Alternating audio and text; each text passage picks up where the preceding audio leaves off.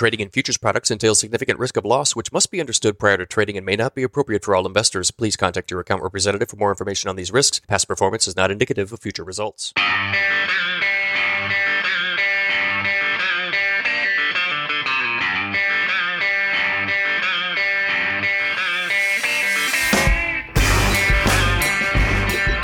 If you like grain markets and other stuff, you've come to the right place.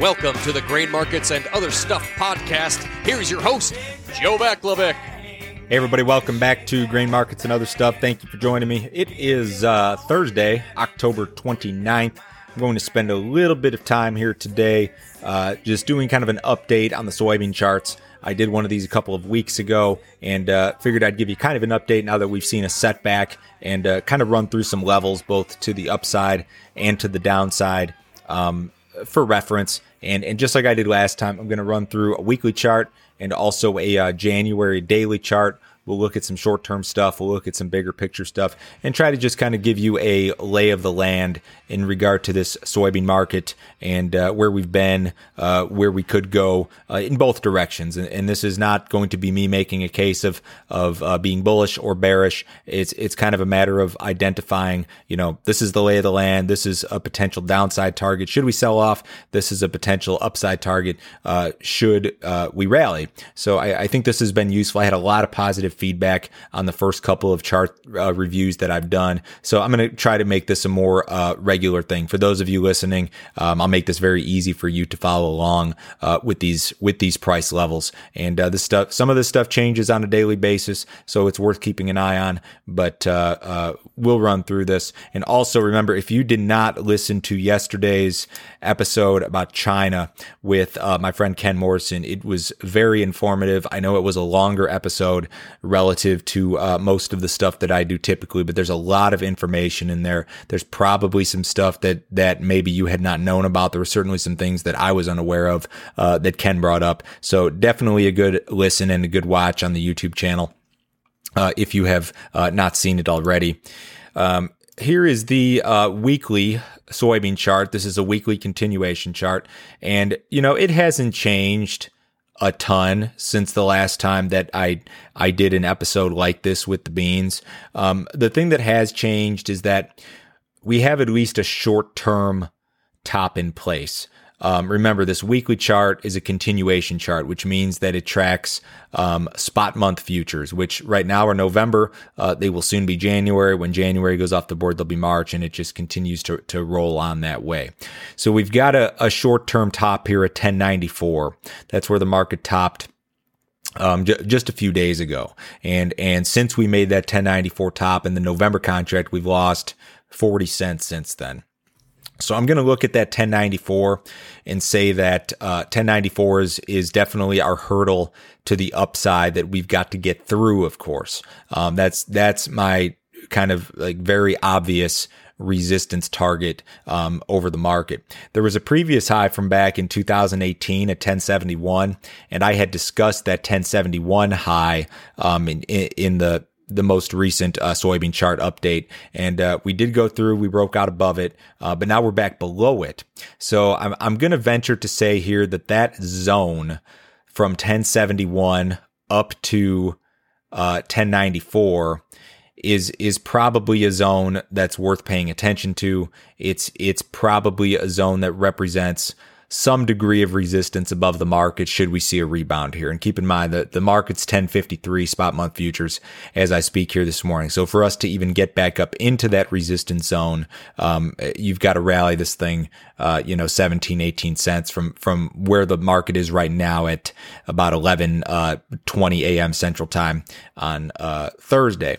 Now to the downside on the continuation chart, you see this 951 level 951 is a level where um, spot month futures topped back in uh, the early part of this year, early 2020.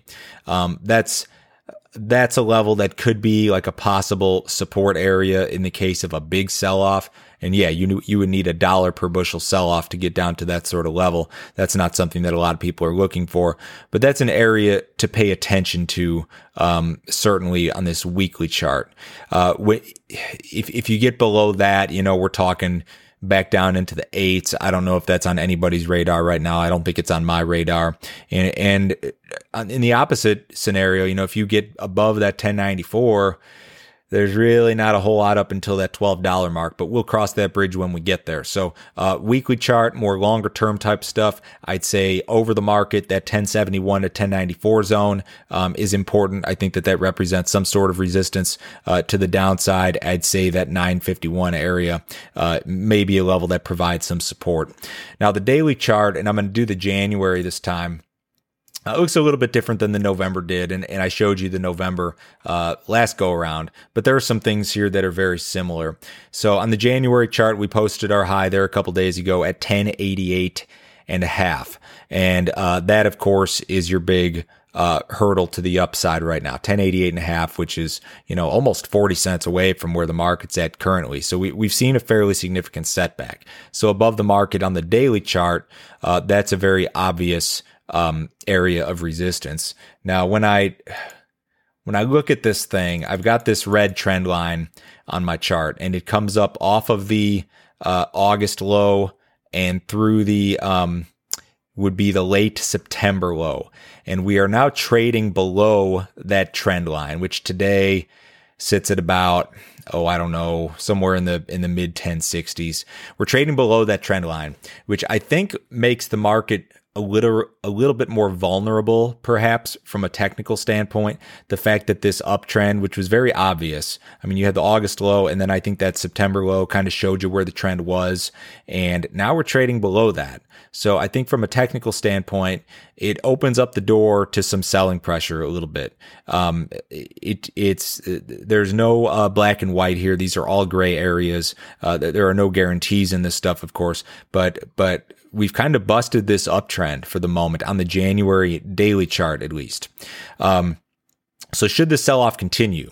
I know in the last uh, episode I talked about 985 being a big level uh, for November beans, and it's not very different for January. We had um, basically two different levels here to the downside if this sell off were to continue that I would say are important, um, and it's essentially a zone 990 to 985. Um, the, the 985 level had been kind of a big uh, hurdle of resistance when this rally got going. It was where we topped back in, um, would have been December 19 or January 20. And then, like I talked about before, you know, we, we had that area of, of resistance at 985 and it then turned into an area of support when we had this sell off here that started with the um, the mid September high and then it bottomed uh, in late September. We went down and bottomed at 990. So I'm gonna venture to say that this area from 990 to 985 is a support area. I think that if the sell off in the beans continues, I think that that 990 to 985 zone is, is a very uh, likely area uh, that could support this market. Uh, just because it, it was an area that has meant so much on, on two different occasions. It, it had been a resistance area on the way up and then was a support area when we had our first real correction, which happened during those last couple of weeks of September. So if I were to pick a downside target in the beans right now for this January contract, I would say that that 990 to 985 level is is perhaps an, an area that I would certainly keep my eye on. And then to the upside, you know, you've got to get back above this red trend line here. You got to get back above that, that 1065, 1070 level. And then you got to get through that, that hurdle, uh, from just three or four days ago at 1088.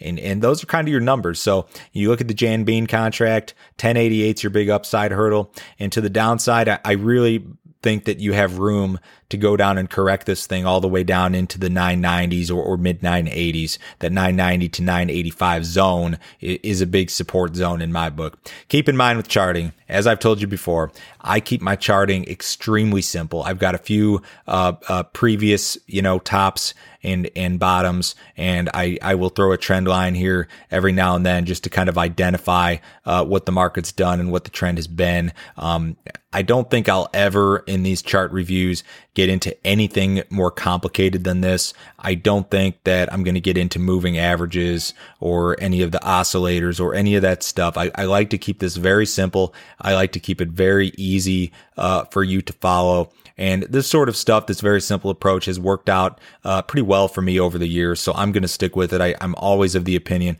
that simpler is better. If you have some questions about these charts, uh, drop a comment in the uh, in the YouTube comments. You can send me an email to info at standardgrain.com. Remember, as always, uh, if you do need some help with your grain marketing, visit my website. It's www.standardgrain.com. Go to that website, click on grain marketing plan, check out that subscription service. If you want to know when, how, and specifically I'm pricing these crops throughout the year. It's broken down by crop, by crop year, by percentage. It's very easy to follow. Uh, certainly check that out. It's 49 bucks a month. You can cancel it at any time. There's no other fee. There's no other obligation. Um, I'm just going to let you know what I'm doing. My email goes out every morning at 6:30 Central Time. There's a text message, uh, text message service that goes along with that. Um, everyone have a great day. I will talk to you tomorrow morning.